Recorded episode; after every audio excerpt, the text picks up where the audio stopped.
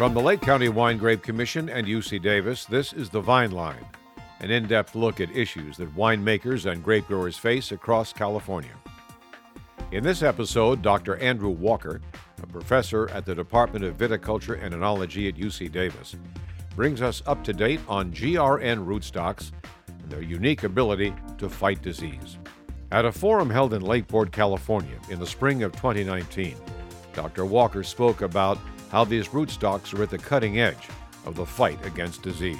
Um, so I'm going to update you on the G R N rootstocks. These rootstocks were developed quite a few years ago now to address multiple nematode issues in the soil. Uh, th- these are problems we used to solve with fumigants uh, very effectively, extremely effectively, and we don't any longer because we can't. Uh, and we, we probably won't develop any new ones, in fact, over time. There might be a few, but they're not going to be as effective as methyl bromide.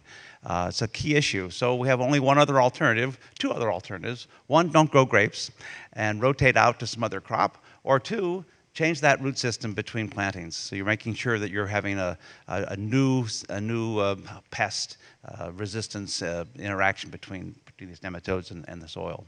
That's really important, I think, very, very critical. So that's why these stocks were developed, to develop a new group of materials that had different parentages, that had different levels of resistance, different breadths of resistance, to try to provide that opportunity to resist these problems. So these aren't these aren't first-generation vineyard problems. These are second and third and, and long-term vineyard situation problems. And if we're going to stay in those spots based on their quality and, and their pre- preeminence, uh, then, then we're stuck with other solutions. So this rootstock, this research has been funded by the California Grape Rootstock Commission, uh, the Proven Advisory Board, which is another nursery association, American Vineyard Foundation, the Table Grape Commission, Rossi and Dow Charitable Funds, and uh, the E and J Gallo Winery has uh, funded a, a postdoc with the pro- project as well. So when these were developed, we went out and I thought about what was available. Uh, I had the advantage of being there at the time and, when, and watching other materials from the previous generation deteriorate or not do quite as well as they should have. So we decided we'd start focusing on first root knot nematode, and we used a very standard strain, uh, and we eliminated about, about two thousand of five thousand seedlings that we generated in nineteen ninety-three, ninety-four. We then went out and developed a new resistant or new very aggressive strain of nematodes. So we went to old old Thompson, old Thompson vineyards on Freedom and Harmony down the San Joaquin Valley. We brought back infected uh, soils or, or infested soils from infected areas.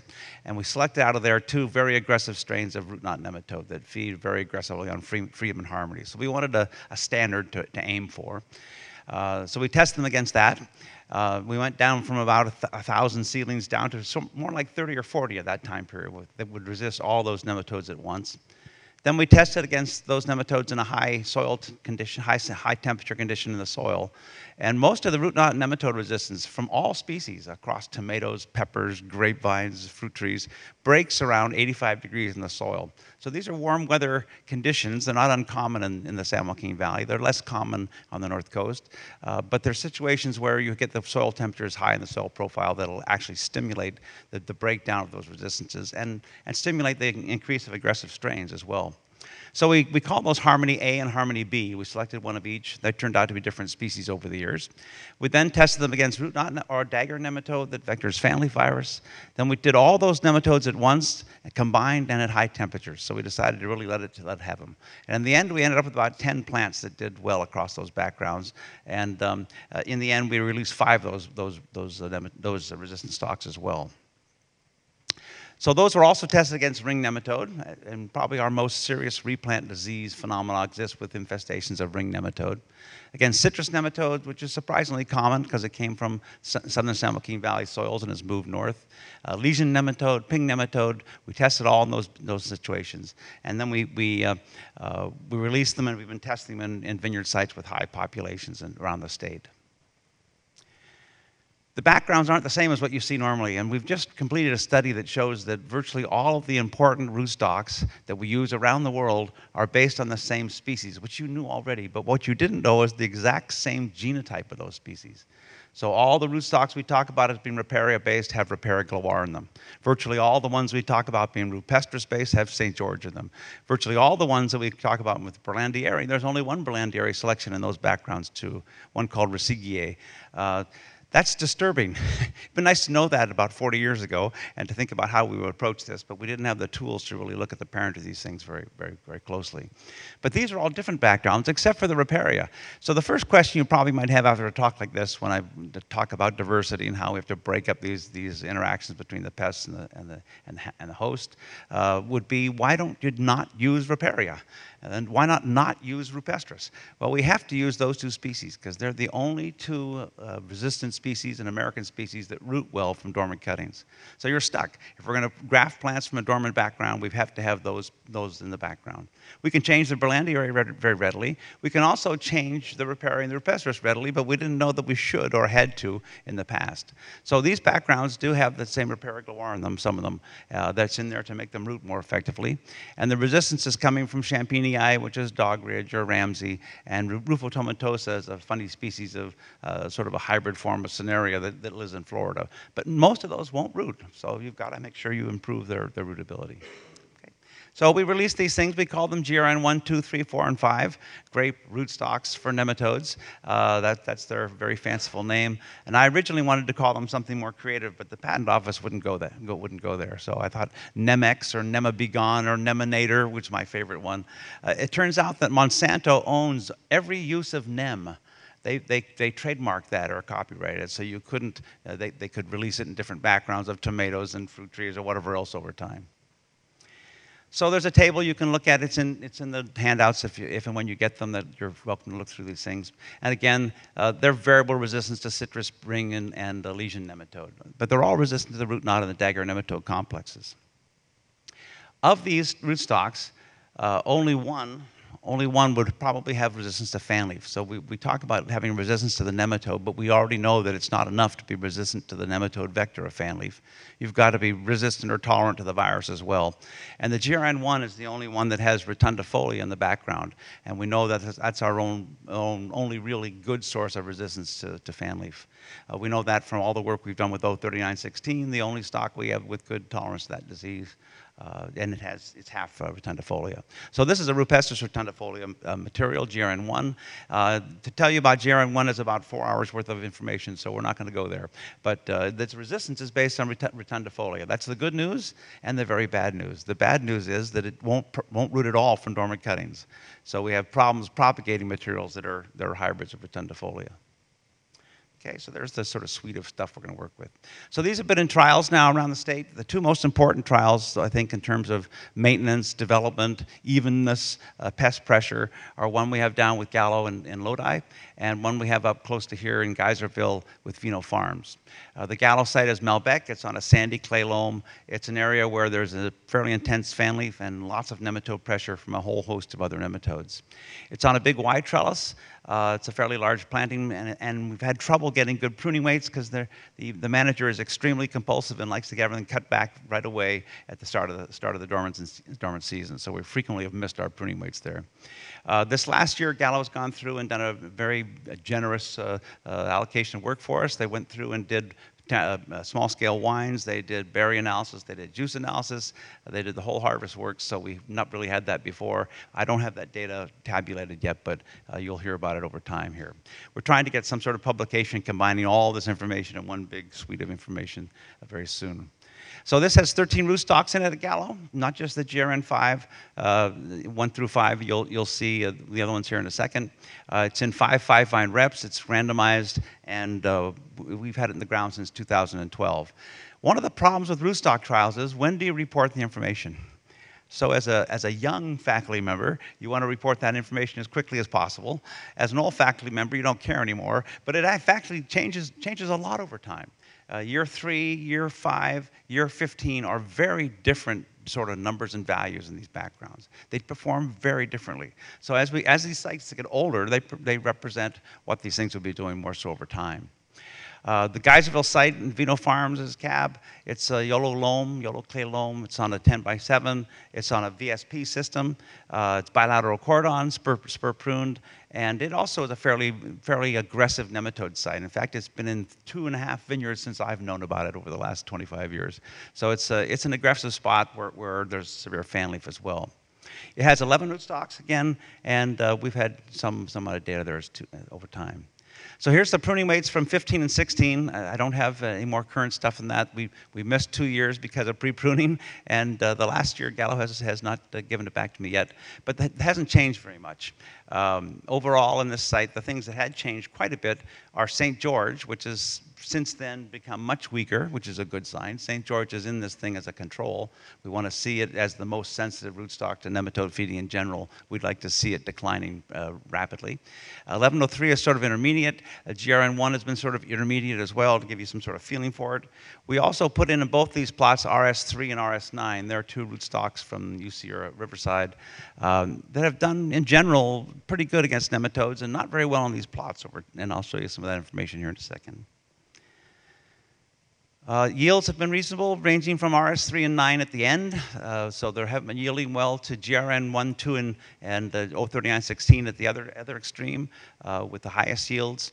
Um, They've been fairly active. The bricks bricks value is, is, is the harvest bricks on a given date. So G R N one is the most uh, uh, maturity enhancing, and R S three and eleven oh three Paulson would be the, the most delaying in terms of ripeness over time. The stuff from Geyserville up here is on three, three years worth of information, uh, so probably the, the dark blue lines are the best to look at as you look through them. Again, G R N one is fairly weak. Uh, O thirty-nine sixteen, as we already know, is very strong, and one of the reasons we selected G R N one is because it is relatively weak, weaker than an O thirty-nine sixteen, so we wanted an alternative that would suppress vegetation. You'll see in a minute here, it, it doesn't have a big impact on the, on the fruit. So it's one of those magical devigorating stocks that actually ha maintains yield while decreasing vegetation, and that's not very common in the in the grape uh, lexicon. There's sixteen sixteen C, which is a very low vigor stock with very low yields at the same same time. So you can see there's some differences there. And the G R N one, two, three, four, and five, uh, there's some variation. Two has generally been one of the stronger ones. Three is fairly strong as well. Uh, but there's some advantages to five, but we'll, we'll talk about that one in a second here too. Here's the effect on, on uh, yields, and ranging from G R N one across to eleven oh three at the other end, just to give this, this one is in a um, uh, parentage or, or utility background, I guess, uh, listing here. Uh, R S three and R S nine, low yields, low vegetation. Uh, they've not done well on this very gravelly site in Geyserville, and they've not done well on, the, on, an, on a clay loam site in, in Lodi. Um, and we're not quite sure why, whether it's a, the blend of nematodes that are there, because uh, it's they performed relatively well in other, other spots. So there, there's a series of plots that Constellation has out as well. There's quite a few of them scattered around the state, mostly in the Madera area and, and further south. Uh, the, the one plot here with Petit Verdot, there's several of these at the same time on sandy, chronically nematode problem sort of sites. They're all mechanized, so we don't really have good pruning weights on these sites. It's hard to, with mechanized pruning and, and control and hedging back, to really get good pruning data. They have high index, high Americanum, high ring, high root knot, and ping and pin, uh, although it's uh, slightly variable across some of these plots too. Oops. So in terms of the nematode counts, uh, they've, they've done did pretty well, the G R N series across the way. The ring counts were high on everything except for our, our uh, G R N one and O thirty-nine sixteen. They're the only two rootstocks we have with relatively good and consistent ring nematode resistance. And again, ring nematode is probably the most problematic replant nematode we have across the state at this point. Um, you can have extraordinarily high counts on mature vines that apparently have very limited effect on them, and uh, those same plots will not allow the establishment of young vines. So they hit this young root system. Is again, the benefit of fumigation is killing most everything down about a foot and a half to two feet in the soil, and that's what we're not getting when we're not using that. At the Madera sites, I just went through and ranked a lot of data they had from in, in terms of yield. So Freedom with the highest yields in the site, so it's doing fairly well in the plots. R S three, eleven oh three, and uh, R S nine doing fairly poorly. Uh, this is the eff effect now of, of nematodes on eleven oh three Paulson. Uh, you'll hear frequently that eleven oh three has pretty good nematode resist resistance. It, it doesn't. Uh, in a controlled potted vine system, we've never seen very good resistance. But in the field, it often outgrows nematodes, so it depends on what, what nematodes are there and what's, what's available for it to feed on. It has a very aggressive root system that sort of grows out of these problem areas. Uh, in terms of, of sugar, again, it's the hastening of maturity, the, the levels they're getting. This site is quite different than the other. Uh, free, freedom is, is uh, hastening maturity. eleven oh three is, is, uh, is, is, is well, same with the last part, it delays uh, maturity in those sites too.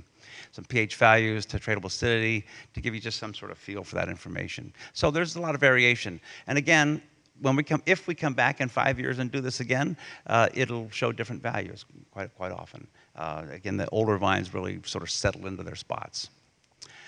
So in general, what are we looking for in terms of augmenting uh, the G R N materials? Uh, we're trying to get salt and drought tolerance into them and to make that more effective in terms of a breadth of, acti of uh, act activations. Uh, we're trying to add ring nematode resistance from rotundifolia and a couple other forms of, of acerifolia and one, one form of um, scenario that we're trying to blend, blend in that have very high ring resistance too. We would like to get some virus tolerance, and I think that's going to be the last thing I really attempt in my career as an active faculty member, is trying to get the foundations laid for rootstocks that resist or tolerate virus infection, particularly the red leaf infections uh, and, and uh, red blotch and the others, where we can avoid the graft incompatibility symptoms and actually uh, suppress some of the impact of these viruses on these backgrounds. Uh, I think we're, we're getting to the point now where I, at least I'm feeling I'm more accepting to the fact that we're not going to get rid of all the viruses. The certification program is very useful. Useful, very important, but the way we bring material in and distribute it and propagate it, it's not conducive to really keeping a very clean stock uh, and foundation for that stock all the way through. So it'd be nice to have rootstocks you could use that you knew wouldn't express disease as severely. And when Jim was around, Jim Moper was around, we used to chat about this a lot, and he was highly critical about this concept. He said, you shouldn't do that. We need to force the certification system to work properly and completely. And I would say, well, you know, it, It doesn't. Uh, so what about an alternative that would actually function in that sense too? So I'm, I'm going to give it a go. We, we have some materials we know that are tolerant. Uh, they're not great materials. So A X R one is quite tolerant of virus infection of almost all sorts. Of course, we wouldn't use that again. And it may be the vinifera component alone in that rootstock that allows it to tolerate it, but we have to avoid that entirely. But we also know that Saint George is quite tolerant. Uh, Saint George has no nematode resistance whatsoever, uh, so it's a little different perspective, but we could maybe use some of that in the backgrounds. We know we have very high, res high uh, sensitivity in Freedom, very high sensitivity on, in one oh one fourteen, so we can look at these match sets and pairs now and start to understand it, and that's, that's been moving along relatively rapidly. Uh, we want to do more work with genetic mapping to get good markers for all these traits so we can actually integrate them more rapidly. We can screen for the, the D presence of D N A uh, sequences and, and traits and match those things together and push them into different backgrounds more effectively. Uh, we've been developing campus rootstock trials and, and focusing more on those now than we did in the past. The hope was in the past we'd have good grower collaborators that would make things work very well, but it's very hard to get the data you need when you want it, when you have to have it with grower trials. So we're putting in big campus trials with one oh one fourteen and eleven oh three Paulson as sort of signposts in terms of how they should perform. So those are going in, and we continue to, to really put in field trials with, with farm advisors around the state. Just a couple things I wanted to, rem to remind you about here. Grape roots last a long time. And these are roots that were taken from Chapelet Vineyard uh, above Lake Hennessy. Uh, they were, this is a vineyard that had been removed six years prior to this. There was no foliage whatsoever. Uh, it was a slate hillside. It was during the middle of the drought. And we dug down with a backhoe, sparking all the way down. And we finally got to the four feet down. And I said, well, let's stop and look for some roots. This, there were old terraces there, so we knew where the roots might be, but there were very few roots present. I took a few of these roots home, I put them in a Ziploc bag, I sat them on my desk and forgot about them. And in a few weeks, those bags started sweating, so there was something alive inside of there. It might have been bacteria. In two or three more weeks, they started growing new roots. So there's a new root, there's callus at the end of all those cuts. The roots are alive, sitting down in the soil for six years without a top on them, on them at all. And that's concerning, right? So that means how do you fallow, how do you root rake, how do you remove, how do you remove this inoculum, and how do you remove the food source for those leftover nematodes and phylloxera that are in the soil? And the answer is you don't. Uh, so you better be using a better strategy in terms of, of rootstocks and, and, and rotating those rootstocks more effectively to discourage evolution of more aggressive types. So that was just something that goes in the back of my brain. This is the, uh, the a graphic version of that same thing I told you. The rootstocks are all based on the same three genotypes, not species. We already know that there were species parentage groupings, but now we know we know that they're in fact the same genotype that made these things too. Uh, so that's uh, that that's warning to me that I should be utilizing more and more and a more broadly arrayed germplasm in these in these selections and crosses than we have in the past. or my, my, my successor will be doing the same situations.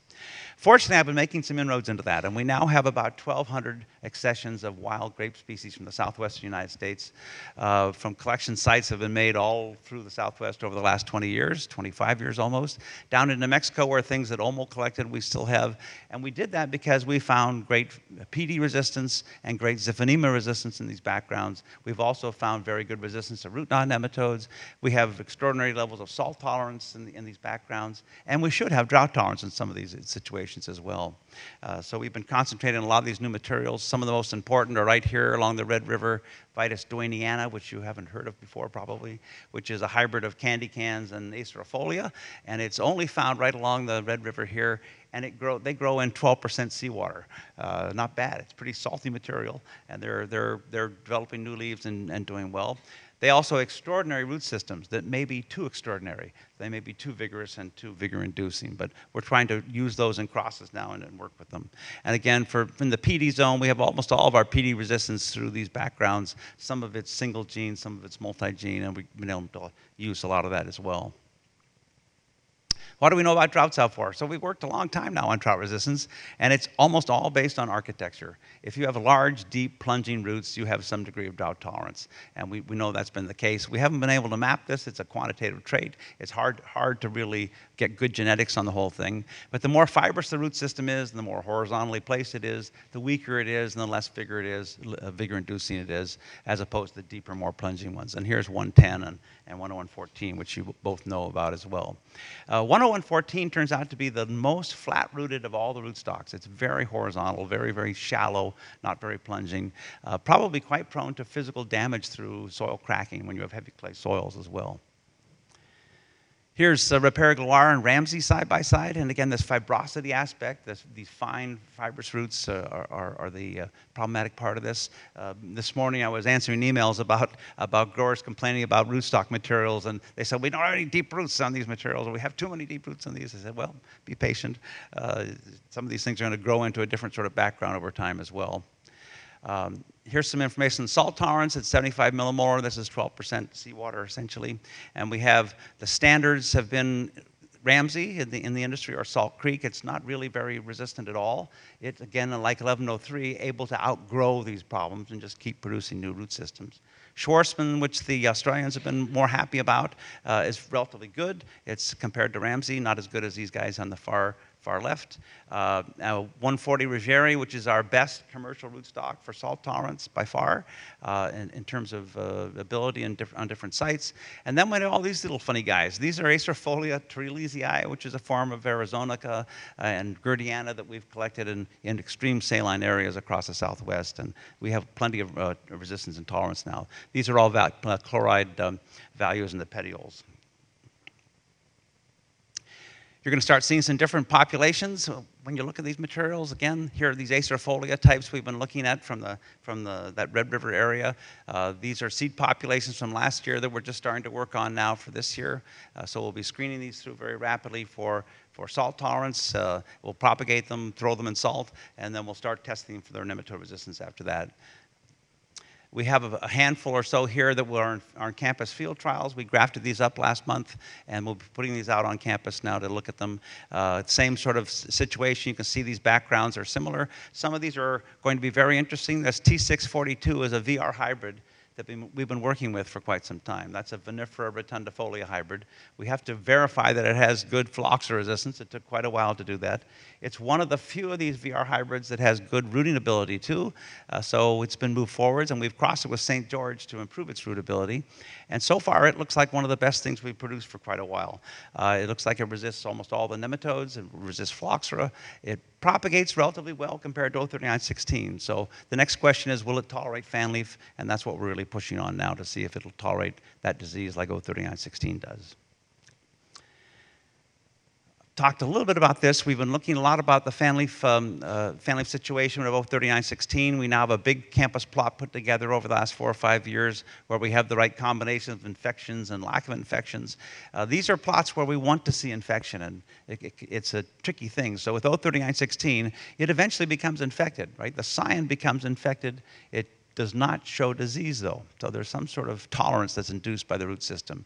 And now we have enough of these combinations to start clarifying how these interactions work in different reciprocal backgrounds of, of scion and rootstock to really get a feel for this. So that's, that'll be pushing along here soon. That's Andy Nguyen's PhD work.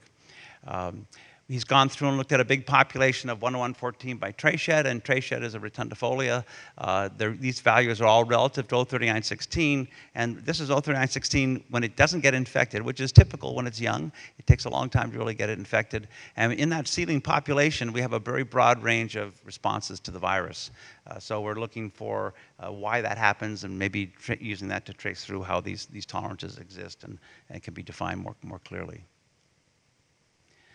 The red leaf virus tolerance, again, I've already mentioned. This is stuff that Deborah Galino and, and uh, Dee Brawani began with field plants over a long, long trial, uh, ten to fifteen years before they were convinced. And I said, we need a system that'll find out whether these are tolerant or not very rapidly. So Nahal Buskin and uh, Shamwa Quay began these studies with Cecilia Guerrero a while back, uh, where we started trying to define how this works and whether we could do this in tissue culture very quickly and get a response in a year or six months as opposed to fifteen years in the field. Uh, so that's what we've been pushing for now. And we're getting closer. Uh, we have a good micrograph system in place. Uh, we're seeing symptoms rapidly. We can now detect the presence or absence of the virus in these backgrounds. The virus is usually there at about the same levels, but we see very different reactions at the graft union. So we take these plants apart, we cut the graft union apart after they've healed, and we start looking the way that, that cell tissue is, has uh, matured and developed. And it, these problems occur at the cambium level, where the cambium essentially dies off and rejects the infection from the scion. So we're finding stuff now that works better. And again, Saint George and A X R one are quite different than all the other rootstocks we've looked at. Uh, we're now trying to pursue a broader range of materials to see if we can get over the, the A X R hump in this, this whole situation. Thank you, Andy. Doctor Andrew Walker's presentation concludes our five-part series on smoke, disease, and drought, three important issues facing California grape growers. The Vine Line is produced in association with the Lake County Wine Grape Commission, the U C Davis Department of Viticulture and Enology, and the U C Cooperative Extension. I'm Bill Grudy. See you next time.